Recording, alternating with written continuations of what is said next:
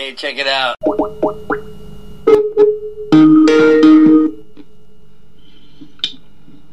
What's up? Oh, not a whole lot. Let me see if I can record this. It doesn't look like it, but that's okay. If I get a little bit from you, a little bit more sound, I can check out my levels. A, B, C, D, E, F, G, H, I, J, K, L, O, M, N, O, P. Rock and roll. That should do it. Sure. Well, all right. Well, Matthew Miller, you're on the Nuclear Knucklehead Show. Am I not the very first guest you've ever had? Yes, you are. You are the wow. Inaugural. Wow. So this is the whole nine yards. This is inaugural and the wow. What a privilege. Wow, what a privilege. Oh. So what possessed you to ask me on anyway, I guess? Well, I'd was encouraged by The Iron Show, Mr. Johnny McMahon, the crazy man himself. Yeah. Johnny is the crazy man. That's no doubt about that. So he told me that you're like the longest listener to the Fringe. Is that right? I believe so. Yeah, there might have been a couple ahead of me. I'm probably the only one that's still listening. I remember him back when he was with Rick, and boy, that was a show. Let me tell you. Yeah, I never. That was before me. I wasn't aware of them doing shows together, Rick. So by the time that Johnny found me, he had already stopped doing that. So, but I think, if I remember correctly, there was a couple of times when he and I guested on the Iron Show together, if I remember right. Oh yeah, yeah. That does. I think I'm pretty sure. Johnny's the one that I heard you on, and you blew my mind. I remember, I don't know if it was the first time, but it might have been Rabbi Mike or somebody like that, and he was talking about some scripture in Hebrew, and he talked about it a moment, and then you would mention that, you know, that he was getting it wrong because he had missed a jot or a tittle over some letter, and and you know, he had never noticed it before. Yeah. So I was like, wow. And I was that usually takes people by surprise. I'm pretty intimate when it comes to the scripture. I don't play around with it. I know it. Yeah, that just, you know, like I said, I was like, wow, this guy right here, you know. And I remember that also, that, you know, when you were grown up, you had the Bible, you know, I guess the King James Version, and and the Encyclopedia Britannica. That's right. We had two sets. We had one set of Encyclopedia Britannica. The other was the World Book Encyclopedia. And I was like, wow, you know, that was quite impressive. But then. Listen to you talking with Johnny, and just both of you together sometimes just blew my mind, you know, like talking about the verses having, you know, 3 different meanings. I was like, whoa, what is going on here? Yeah, that usually takes a lot of people by surprise when they sit down with me. They think they know a lot about the Bible, and well, and a lot of them do. But then I take it to the next level, and usually from there on out, years later, they'll be emailing me questions about the Bible, because really I'm the only one like that. If you want to know what it says, I'm going to tell you exactly what it says without commentary. I'm just going to tell you what it says, and you just have to deal with it, you know, yourself. It's not my prerogative to interpret it to you. I just tell you like it is. And so that usually takes people by quite a surprise. Yeah, and so like one of my, I wonder if you had a biblical answer to this. It's not really about a scripture, but it's, you know, sometimes when I sit down and read the Bible, it makes perfect sense. And then sometimes it is totally Greek, and I'm like, I should just put this down now. Mm-hmm. Well, that's because the Holy Spirit has to play a role in that, and this has happened to me my whole life, and it should be pretty familiar with everybody, because everything is only beautiful in its time. Thus saith the Lord. That's what God says. Everything is only beautiful in its time. And if you are copying an attitude, or you're not familiar enough with the scriptures, or you know, you're just not in the right place in your life, you're not going to understand it. You just won't. He'll just hide it from you. And when the time is right, you'll get it. You will get it. The only thing required is you have to believe it. Once you believe what it says, eventually you will understand it. I found that to be the case over the entire swath of my life with everybody I've encountered.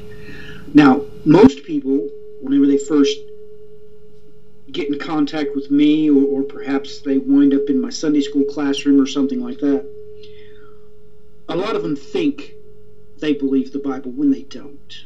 They really have never put themselves to the task. And, you know, you'll ask them, well, so if you believe the Bible, then you don't believe in evolution, right? And most of them, well yeah, I believe that.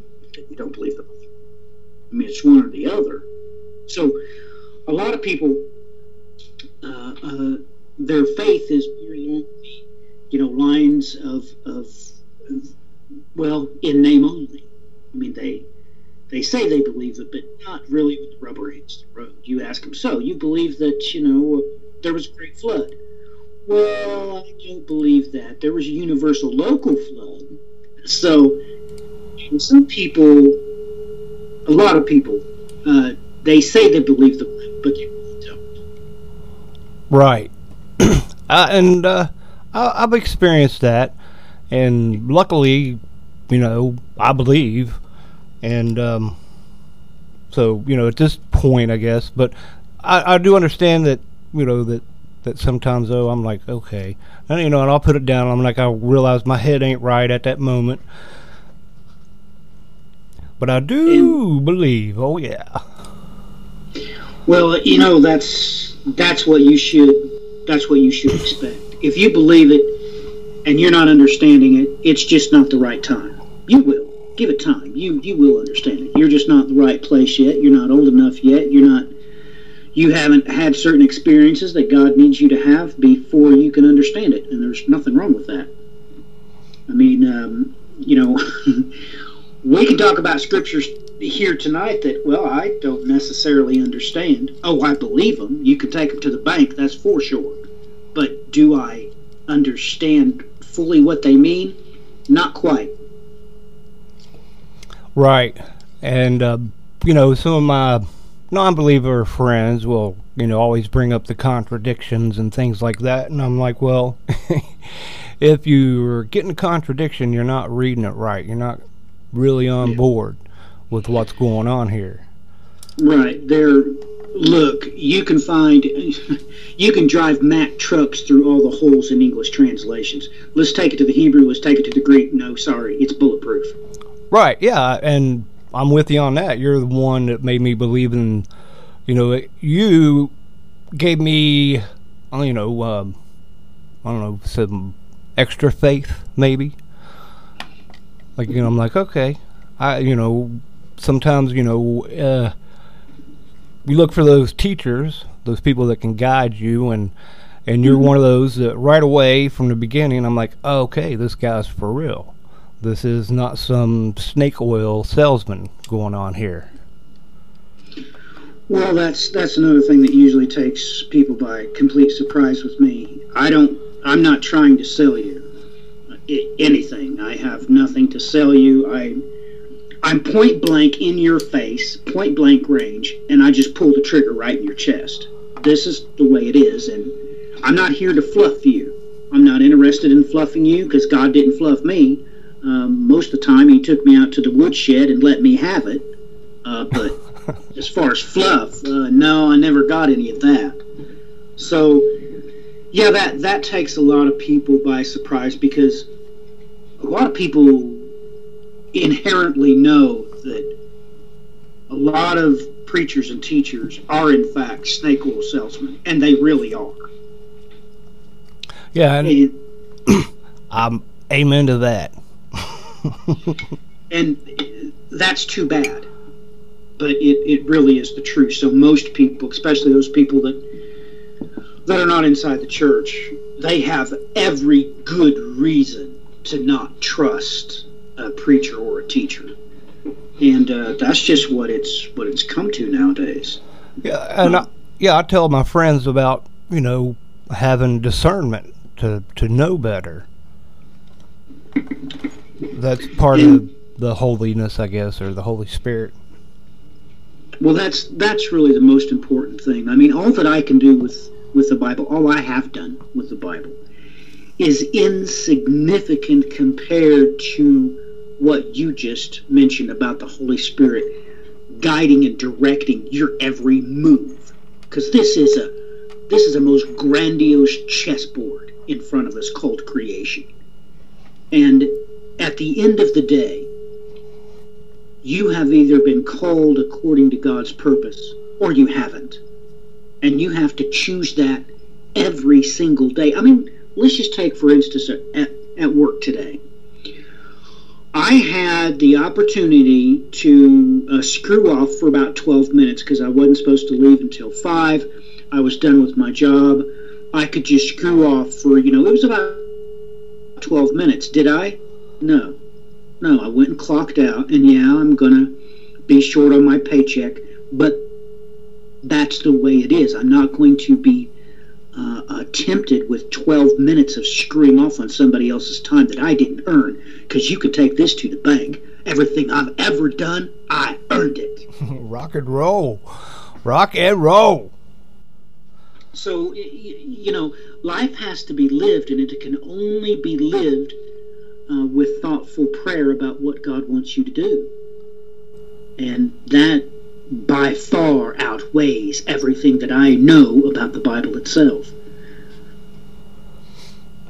Well, I want to get into some of the things that I've thought over the years and talked to with friends and different people, and never quite got, I don't know what I was looking for. Maybe someone on the same page as me, or show me how really wrong I am here.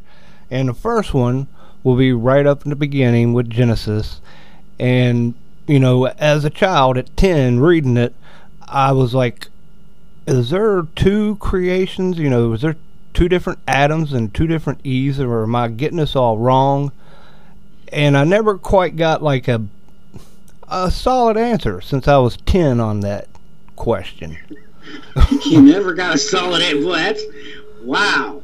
You never got a solid answer as to whether there was two creations, huh? Well, yeah, and that, yeah, I suppose. The way I read it, it seemed like the story of Adam and Eve kind of came in twice.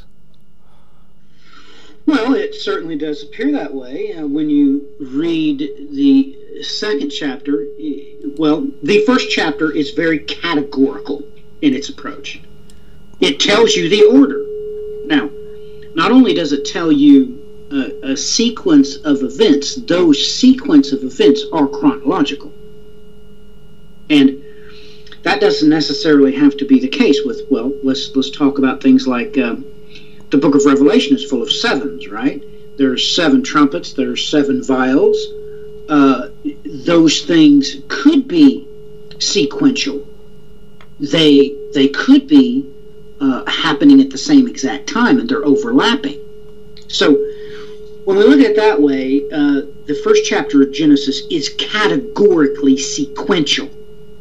So these things happened in this order, and that looking at it, it has to happen that way.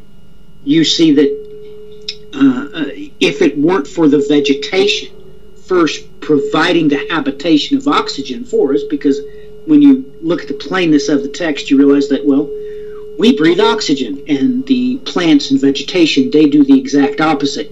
They filter out and they breathe what we exhaust. So every time we exhale, that's what the plants breathe. So we needed that scrubber system that they use on every submarine. I mean, that's how you're able to exist below the depths, is they use scrubbers to clean the air and transfer it back into a breathable medium. Well, this is exactly what the vegetation does. So when you look at the plainness of the text, you realize it's very mechanical, and this is what God did. This is how he did it. And then you realize that there is a period of time when everything is good, this magical time. But the one thing that fell short of this perfect creation was there was no helpmeet for the pinnacle of creation, man. The one thing that had been made in God's own image did not have a way to propagate. Man was eternal. He couldn't have children. It was a dead issue. He was literally a dead issue. And life is a dead issue until you have the generation of gender. Mm. It becomes a beautiful thing. Then you have this whole thing mimicked in creation, where there was God said, "Let there be light," and the light was divided from the darkness. This whole schemata that he has going on here, it's then that it is beautiful and not before then. So the Bible's not trying to say that, no, there were two different creations and two different creation events. That's not what it's trying to say. It tells you categorically, this is how it was designed, this is how it was created. Man was the top of that creation. He was designed specifically to not only care for the vegetation and the animals, he was literally the caretaker of creation, and he was given dominion over it. And yet, he did not have a way to propagate himself, to propagate that which was beautiful. He couldn't do it by himself. The only way he could have done it is for God to have gone the next step and made him able to create. And this he did not do. This is why this is such a blasphemous act that we have in the book of Revelation, where the Assyrian false prophet, of course, breathes life into the image of the beast. He's able to give life. This is exactly what Adam could not do. So in order to make this perfect, in order to make it very good and make it a beautiful thing, well, it's just like the morning and just like the evening. It's just like everything else. It's just like the land and just like the water. It took a substantial amount of, well, jerry-rigging the whole process to make it beautiful, so that man could have dominion, yet he would know that he is not the Lord his God. He is created, and he who sitteth upon the throne is the creator. It's that way. So this is a huge separation that does not get breached. That threshold does not get breached until the Assyrian false prophet. It is he that crosses that barrier, and he becomes, well, something else, something different. We won't call him a creator, but he is able to breathe life into that image. So when you back up and look at it mechanically and scientifically, it makes sense that it had to be this way. It had to be this way. So naturally, when you go to Genesis chapter 3, you have no idea how much time expired between the two. You have no idea. Right. Well, the main reason for that is They weren't experiencing time as you and I do. Right. I listened to you and Aaron one night talking about that, and I was like, whoa. But yeah, would you go into that for me again and the listeners?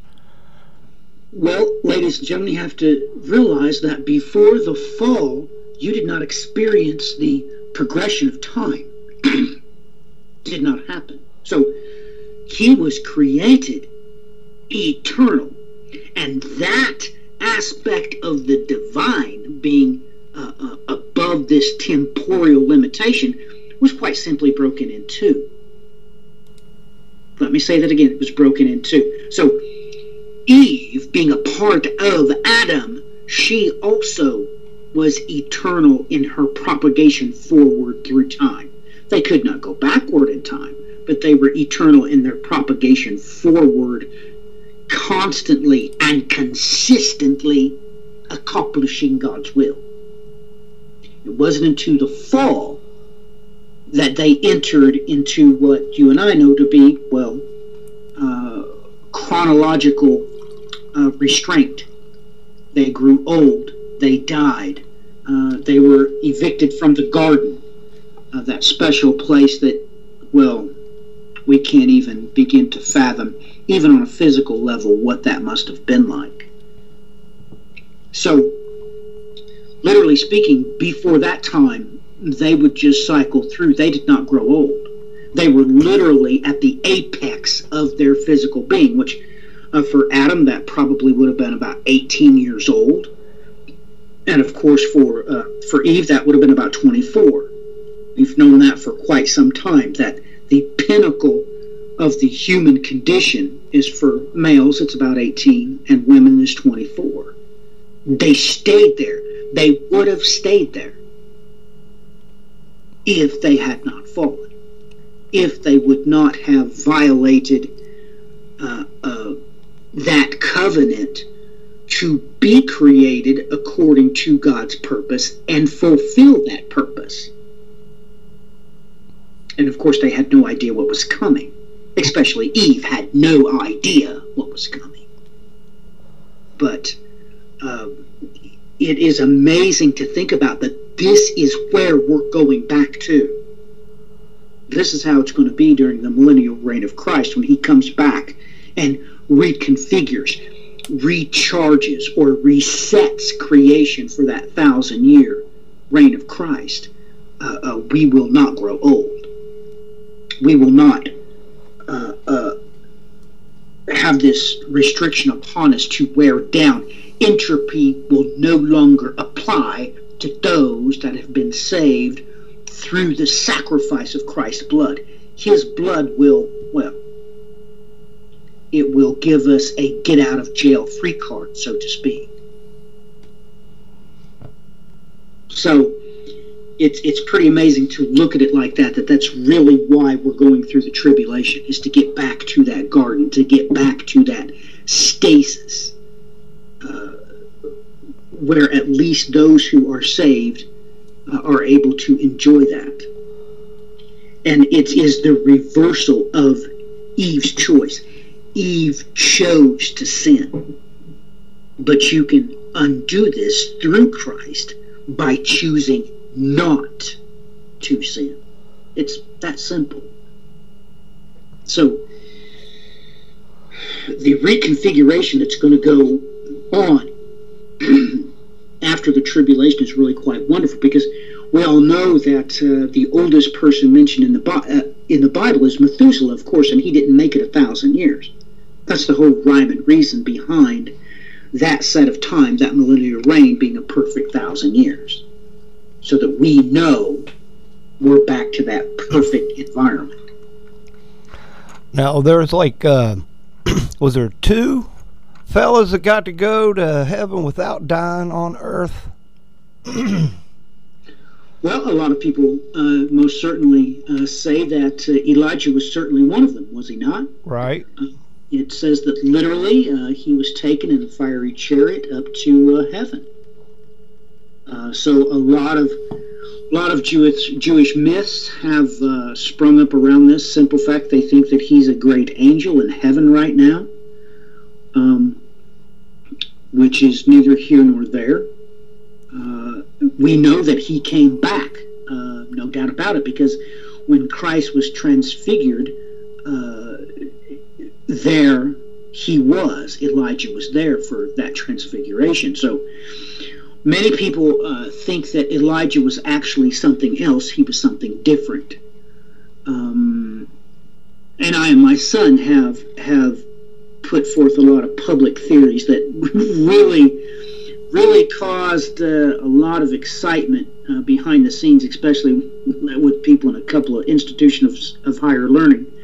It blew their mind when they realized that this may very well be the reason why it's promised that Elijah would come back before the tribulation, when you realize that something dastardly could have very well happened in that garden, because Eve may very well have been pregnant, and this could have been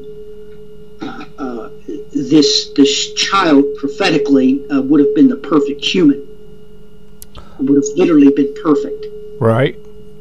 So it may very well be possible that Elijah wasn't like the rest of us from the very beginning. Which, you say that, and that has a tendency to blow people's minds away too. Well, I would always use that. I would tell people, I was like, honestly, as a guy that follows Jesus and God, that, I was like, my goal really is to not die here, that God and Jesus would just be like, wow, old Bentley Craig, it's knucklehead here, he did it, he figured it out. And I'm like, I'm far from that happening to me. But, that overall, since, I was a kid, that's kind of been my goal, was to be, that kind of righteousness that, God could just say, hey, man, you get to come on up.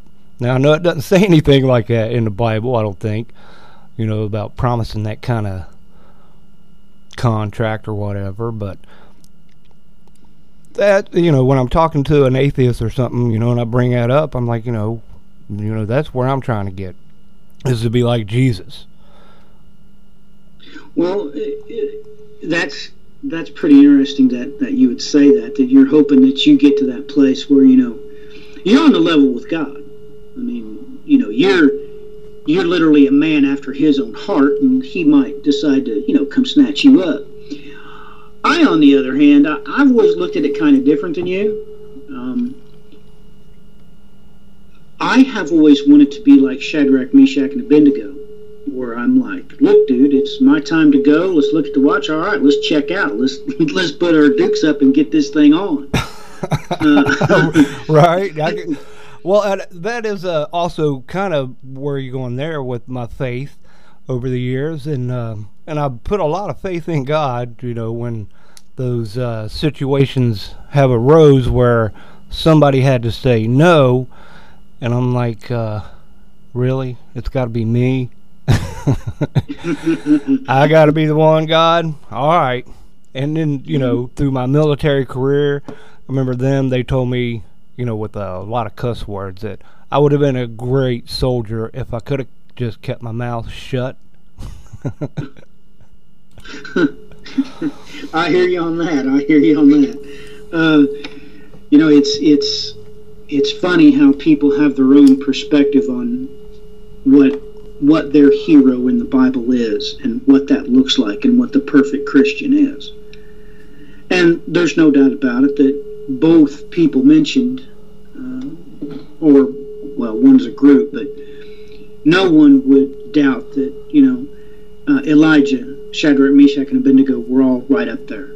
Oh, yeah. I mean, God was pleased with them, and I think that's where everybody wants to go. And I think that's really what you're trying to say is, it would be cool if just for one day, just for one afternoon, just for 1 hour, even 1 minute, to know for sure that he was pleased with you. Right. Well, I can feel that, yeah. And sometimes I get a feeling like, a little pat on the back. And, it's a different world. Like when I lived in Oregon, I didn't run into a lot of Christians. I ran into a lot of witches and warlocks or wizards. And one day a guy at work came up to me and he was like, "Hey man, I heard you talking about Jesus." He's like, "I don't hear anybody talking about that." And, you know, when he had mentioned that there was just a bunch of witches. Now, I even had a witch when I was, you know, a so-called witch. I don't know. I know it's in the Bible. And I don't really... Anyway, this lady, she did not like me coming in her house. As soon as I walked in, she kicked me out. She said that I had, you know, that faith in Jesus and God, and I was with a bunch of, you know, friends of hers. And that just kind of blew a few of their minds. That she immediately knew that you were different. You weren't like them. Right. And you weren't welcome in her house. No, I was not welcome. But that fellow, though, I did turn him on, our maintenance man, and I had talked about, you know, the Bible and such, and he had a, you know, he gave me that same kind of feeling that you gave me, and I sent him on to, you know, to our maintenance man. I was like, you know, I'm glad you're doing this. I was like, but, you know, our maintenance man, you know, and they struck up a relationship and continued on. And this was, you know, this guy was about 25. Really? Yeah, the maintenance man was, you know, my age at the time, which was, you know, 40-something. Well, I'm surprised that you... So you're in Florida now. How did you make that move? Or you're saying that you was in the military and you just went everywhere? No, I was, I was in the National Guard, and I went all over the state of West Virginia. I used to do cheese hauls a lot. Gotcha. Went up to Canada and found out that Canadian generals are exactly the same as American generals. We won't go into that right now, but luckily I was a private and there really wasn't much they could do about it.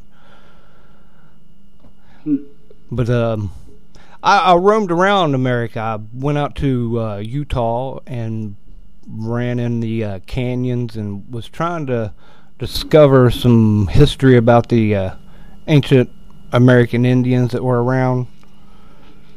And I did see in one canyon it looked like to me it was a menorah, but it was upside down. And it was around some painted, what I call ghost figures. They were like the painted on ones, not the picked in. They're, you know, the pictograph, not the pectoglyph. Yeah. But yeah, so that was I was like, wow. And that was in a there was also like a millstone up there, also a big giant boulder that you could tell had been where they had milled out their corn. Really? Yeah. So you just basically just him-hauled around the United States. Is that what you're saying? Yeah, I kind of lived in around real beautiful places, and finally I'm settled down now in Florida, which is really hot. Yeah, I was going to say, if you was at a lot of beautiful places, I don't know why you'd wind up there. I mean, Oregon's pretty nice. It's really beautiful. Oh, it was. I was up in the Cascades in the Ashland, Oregon area. I was about 8 miles up in the mountains. Really? And you're 8 miles up in the Cascades? Yeah, 8 miles back, I guess, from... So, let me ask you a trick question. Okay. So, did you see anything funky in the sky? In Oregon, no. But in a funny twist on that, I when I first moved into this cabin, and I was living in, you know, I could look across the valley and see the other mountains. I can't think of the name of them.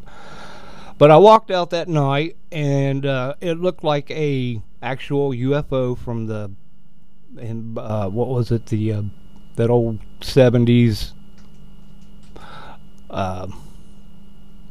It looked like a UFO with the collared lights and everything. And I was like, no. Blink my eyes a moment, and then I realized it was the ski resort across the valley. So you've never seen any UFOs, huh? Well, I saw some different kind of crazy lights in Utah, more like the stars, kind of doing crazy things, which I spent a lot of time doing that. But when I was up in Canada, I did see some orbs. And I was in the military at the time, which I actually went on the books at the time as I didn't see anything. Really? Yeah. Now, why is that? Why did you say you didn't see anything? Well, me and the first lieutenant, who was in a captain's slot, and I never made it above the rank of private. I made it to E3 for a moment before I was knocked back down, because I couldn't keep my mouth shut. Right. I was all but I had a lot of MOSs or an OJT'd, and at one point I couldn't get kicked out because I had too many jobs.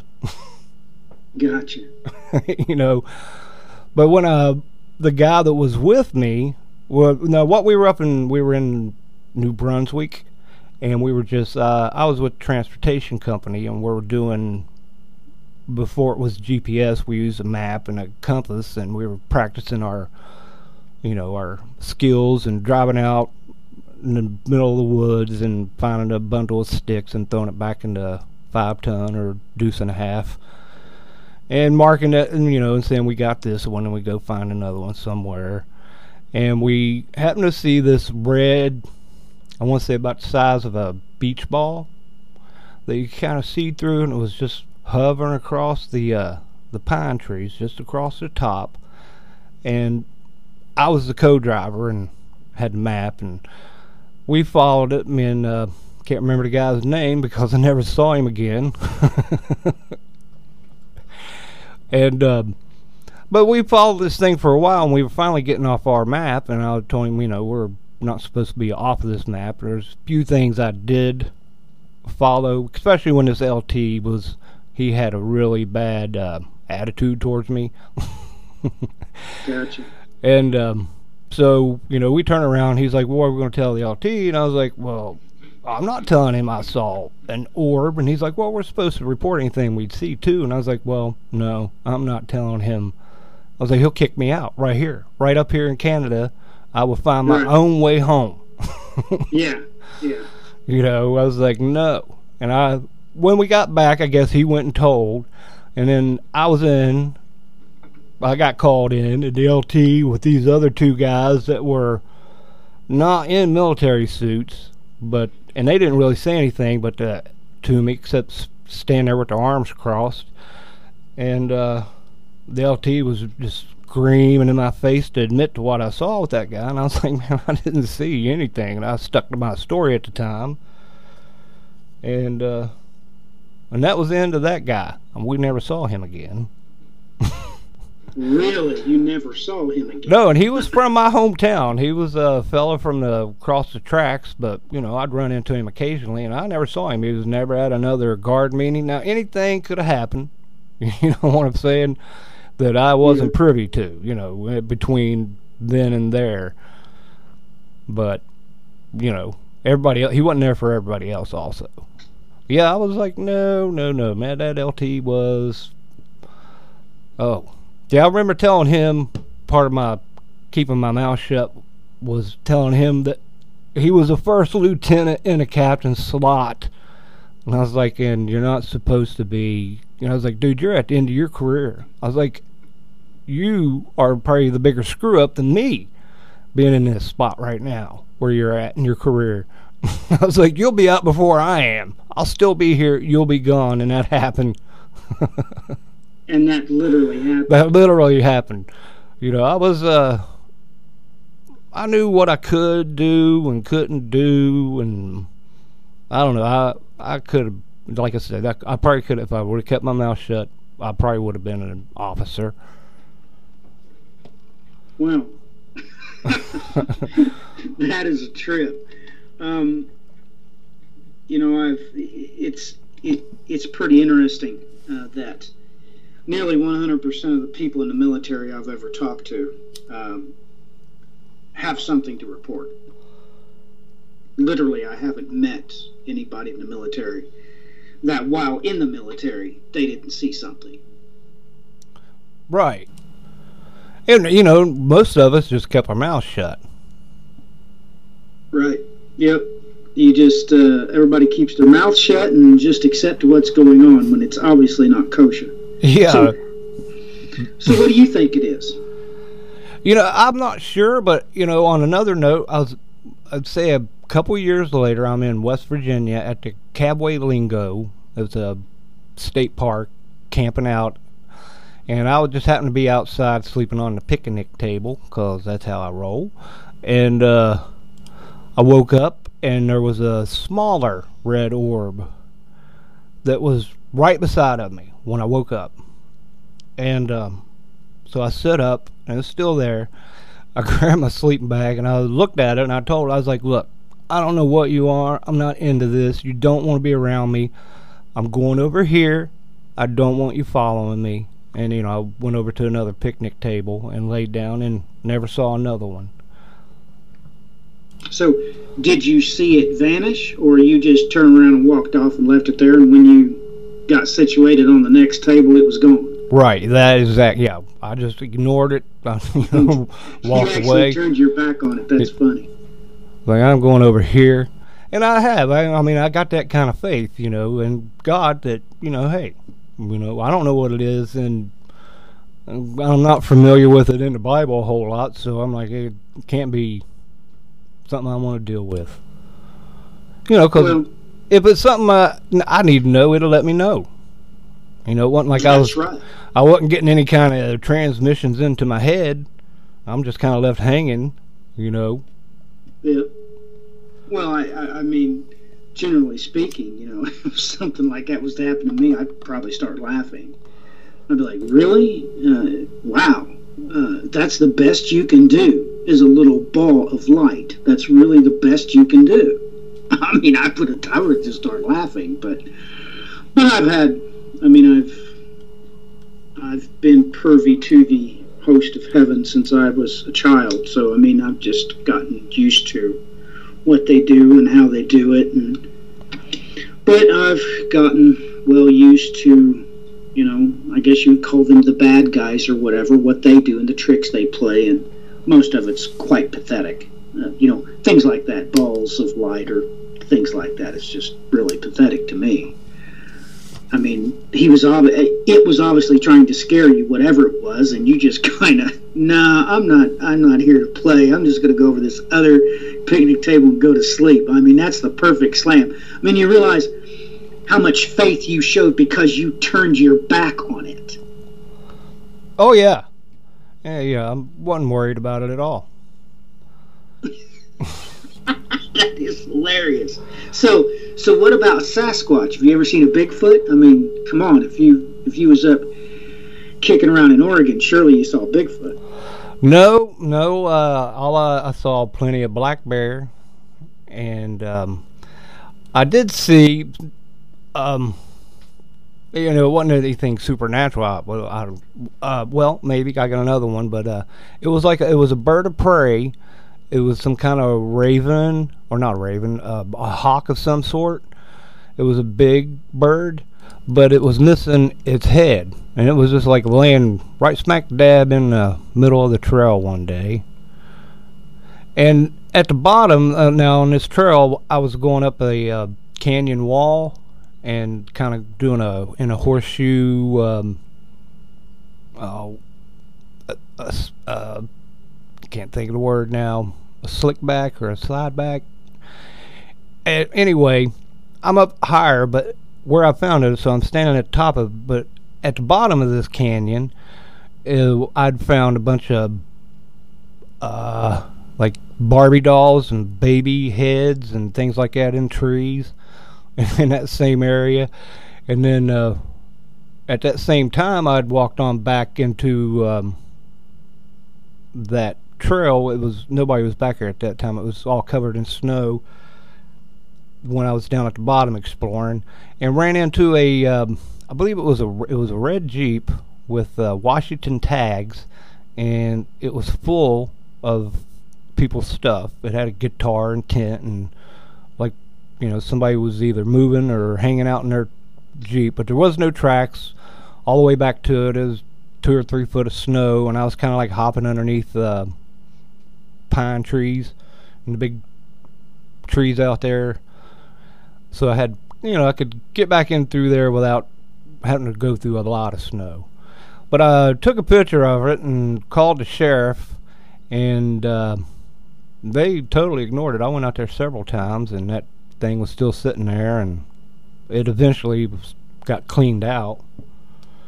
I didn't take it, or, you know, I wouldn't think about taking it, actually. Of course, I'm thinking there was a crime scene. But they're like, how do you know it was, it's been out there a while? And I told them, well, there's no tracks. I was, you know, on the road at all. Right, and they didn't even care when it was obviously, well, it was a scene. Whether or not a crime is irrelevant. It could have been an accident scene. Somebody could have, you know, been out there in this Jeep, and, you know, they went for a hike just like you did and fell down or had a heart attack or whatever. Yeah. So it was obviously either a crime scene or an accident scene. I mean, it was obviously one of the two, because they didn't just abandon their Jeep and their stuff there. Right. Now, occasionally it pops up on my Facebook, because I remember posting it at the time. I actually posted it right then at exactly that moment. So occasionally it comes up in that little thing about, you know, memories. Yeah, memories. That's pretty interesting. So it was a big bird of prey you saw that was headless. Yeah. Yeah, and I always went out hiking. I had two... big old lab mutts, a mom and a son.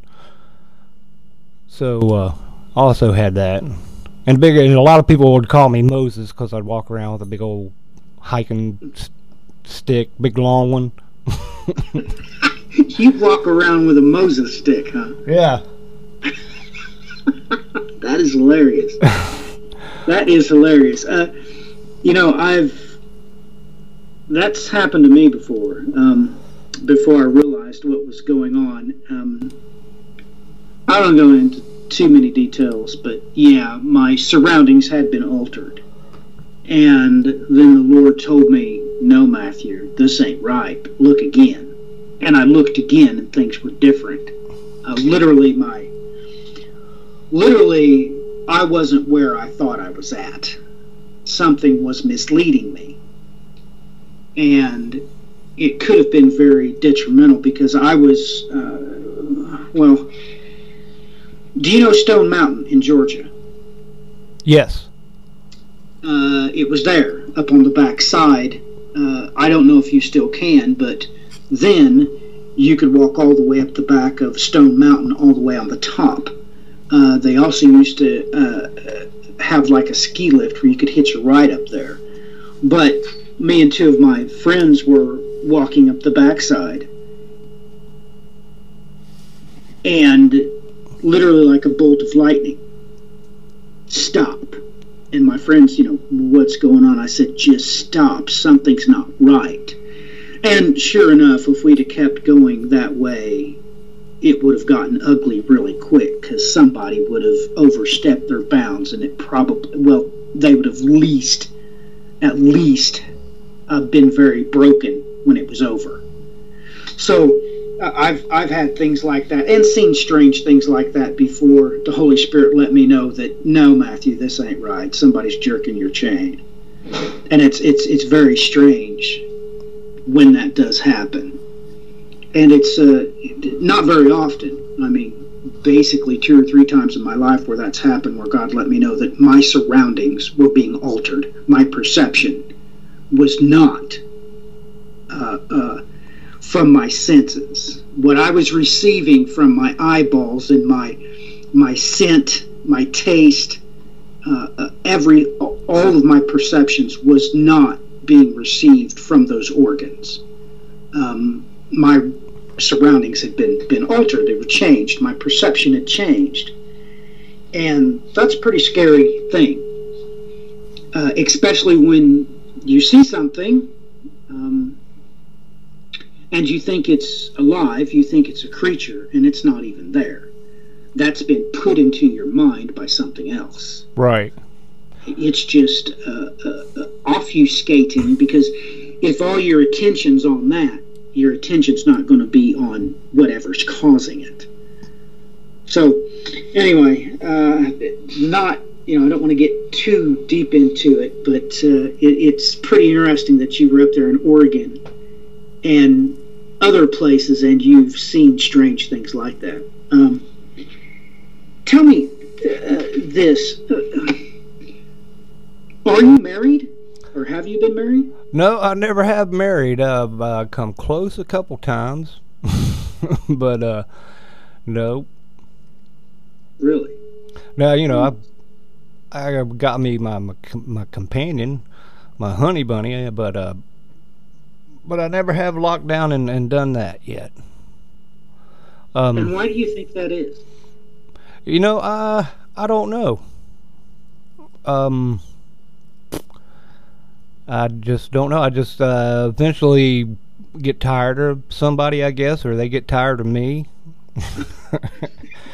Well, you know, like I say, I had my last ex. She was not all in on Jesus and God. You know, she told me she believed in Jesus and God, but then, you know, different kind of nature things would roll in, and you know, wanting to go pray to this goddess or that goddess, and different kind of other things showing up around the house. You know, like, and then she would, you know, almost harass me about, you know, reminding me when I wasn't being Jesus. You know, whether so she was using that to her advantage. Yeah, and well, that don't really fly with me. You know, I'm like, hey, you know, I'm not Jesus. You know, sorry about that. I'm trying to be, but I am not Jesus. I hear you, man. I hear you. I've actually remember telling a few people in, we'll call them angry situations, where I was like, well, I don't know if you would ever go doing any praying, people, but if you do, just pray that I never stop believing in God or Jesus. You better hope I don't, huh? Yeah. All right, man. What else did you want to talk about? Shoot, we're down here to... we're going for 1 hour, right? All right, yeah. All right. How about one of my favorite ones here is the old... you know, the first thing that Jesus says in the King James, in like Matthew 3:15, when he says, and of course this is the King James, and other versions say it differently, but I always thought it, you know, as a young person, thought that the first thing that Jesus said was suffer, but it, you know, it says, suffer it to be so now, for thus it is becometh us to fulfill all righteousness. And I thought that was such a mind-blowing verse, and probably never really fully understood it. You know, like I said, you know, it's going to be probably different in Hebrew or the Greek. Well, yes, it certainly is, because this is very hard to translate in English. But basically, yeah, that's what he's coming across to say, that yes, I am permitting this, and you should permit it, because the Greek is not like English. But basically, it's the case here is we are permitting this at this time. So only now we're going to permit this, because it's to fulfill the rightness, or the thing that's supposed to be done. the thing that's supposed to be done. So literally speaking, is Jesus is saying here, well, yes, I am the Son of God, and nobody should be baptizing me. But this is an act of absolute submission that I'm permitting John to baptize me. So this is critical to the time that, well, we just talked about this at the beginning of this program. It was a beautiful time.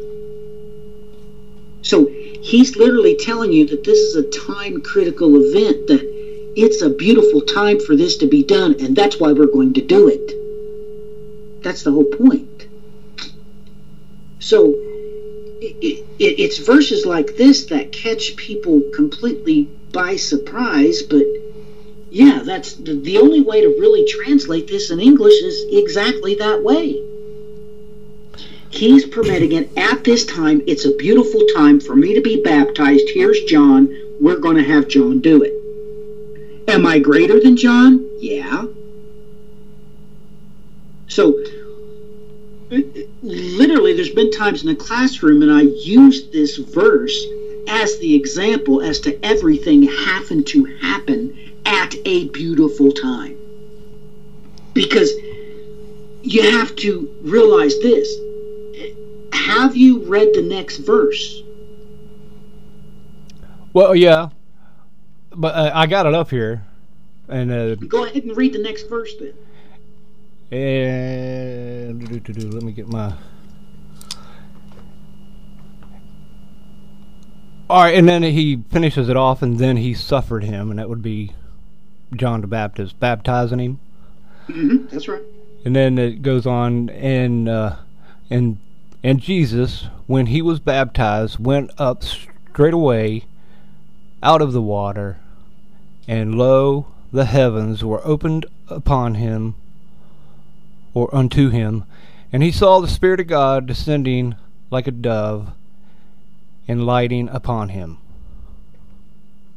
And lo, a voice from heaven saying, "This is my beloved Son, in whom I am well pleased." So let me get this straight. You never realized that that verse was talking about it being a perfect time, and you thought that these verses were separated, because literally, this is exactly what happened. You realize these, from verse 13 to the end of this chapter, it's perfect timing. John was in the right spot at the right time. He was baptized at the perfect moment. That's literally what it says. It says, he went up straight away out of the water. You've seen that, right? Mm-hmm. He went up straight away. Well, when you look at this in the Greek, yeah, literally, that's what he's saying here. It's uthos, uthos. It means straight away, right now, immediately. It means this instant. And you never put two and two together that literally this is why it was a beautiful time. No, I never really saw it like that. I kind of... Well, why not? I had a, I guess I saw it, I had a different take. And then what happened here is a while back in the, I don't know, 92, I started writing down just the words that Jesus said and left out everything else. And that verse to me, and, you know, and I probably explained it wrong to people over the years, that, you know, to me it kind of meant that, you know, this is, it's on now. I'm here and it's on. And being a Christian is not going to be easy. Not going to be easy. It's not going to be easy. It's not going to be easy. Take on that. That was kind of like my take, my knucklehead version of just, you know, that verse. Now, you know, since then I've discovered that I should really go with, you know, 10 or so verses ahead of it, 20 verses, and then, you know, read on further past that to get the actual what is trying to come across in that verse. And you've been studying it for this whole time and didn't ever see that this was perfect timing, that literally this had to be done at this time because heaven was getting ready to open. It never occurred to your mind that this had anything to do with like a celestial navigation. No, but I am getting into things like that at this point. But no, it never really ran into it that way. Yeah, about the timing. No, other than the timing of it's right now. I knew it was bam, right now.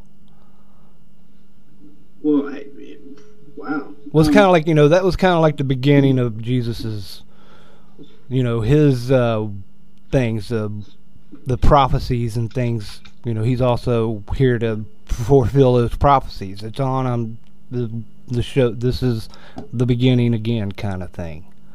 Well, let me ask you this. You're going to think it's a little bit off topic because, like I said, you've been thinking about this verse your whole life in a different way than I did.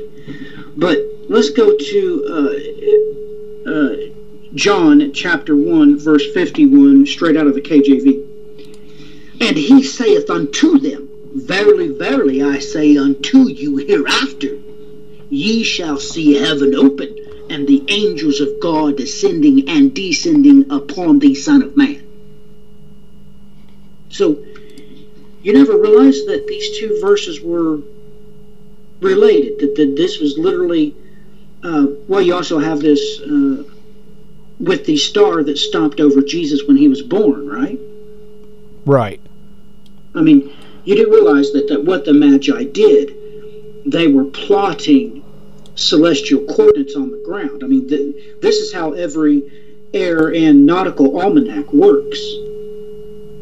Everything's plotted off the stars because they're fixed in the heavens. And if you know what's at a right angle to the horizon, you know what's standing directly over you, and you can plot that course on a sphere. Yes. Yeah, actually I do. So it amazes me that you just read that verse by itself, not understanding that this had to happen literally. If John hadn't been there, Jesus probably would have grabbed some stranger and said, Hey, dude, baptize me. We got 30 seconds left. Okay. All right. Okay, yeah. I can see that now. So, you realize that the location must have been key critical because, of course, the children of Israel entered the Promised Land by crossing what river? Jordan? That's right. So, literally, this must have been that location where the Israelites had crossed the Jordan, literally to the time and the day, celestially speaking. Right. So, and I don't understand why you didn't read the rest of the verses there and not understand that that's what it was for. It was perfect timing. Well, I'm kind of a knucklehead sometimes. Well, I guess that is the name of your show, Nuclear Knucklehead. So, okay, all right. Well, that's pretty interesting stuff. Well, we're at the top of the hour here. So, any last questions or anything else you want to talk about before we go?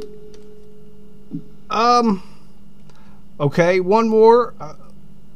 I was talking on my show about demons and Satan and how it's it's a real deal. You get into believe in the Bible, you got to have there's a lot of supernatural stuff that come along with it. And when Jesus was around, it seemed like he was casting demons out left and right when he was walking around, him and his guys. And I assume, they're still out there, the demons. Yes. But there's really nobody out there, casting them out left and right. No. Anymore. That's right. And you're asking me why that is? Well, that was maybe. Because I was, putting them, these people, could they be in people? In the government, in the church, in the 7-Eleven? All the above. Yeah, and that's what it's really coming down to. This is what you're really wanting to know. The simple fact that it's obvious many people are under the influence, right? Right, yeah. I titled that show, Satan Has Been Spotted. Yeah, and nobody's doing anything about it. Okay. And I'm sorry, but I'm agreeing with you, and nobody's doing anything about it.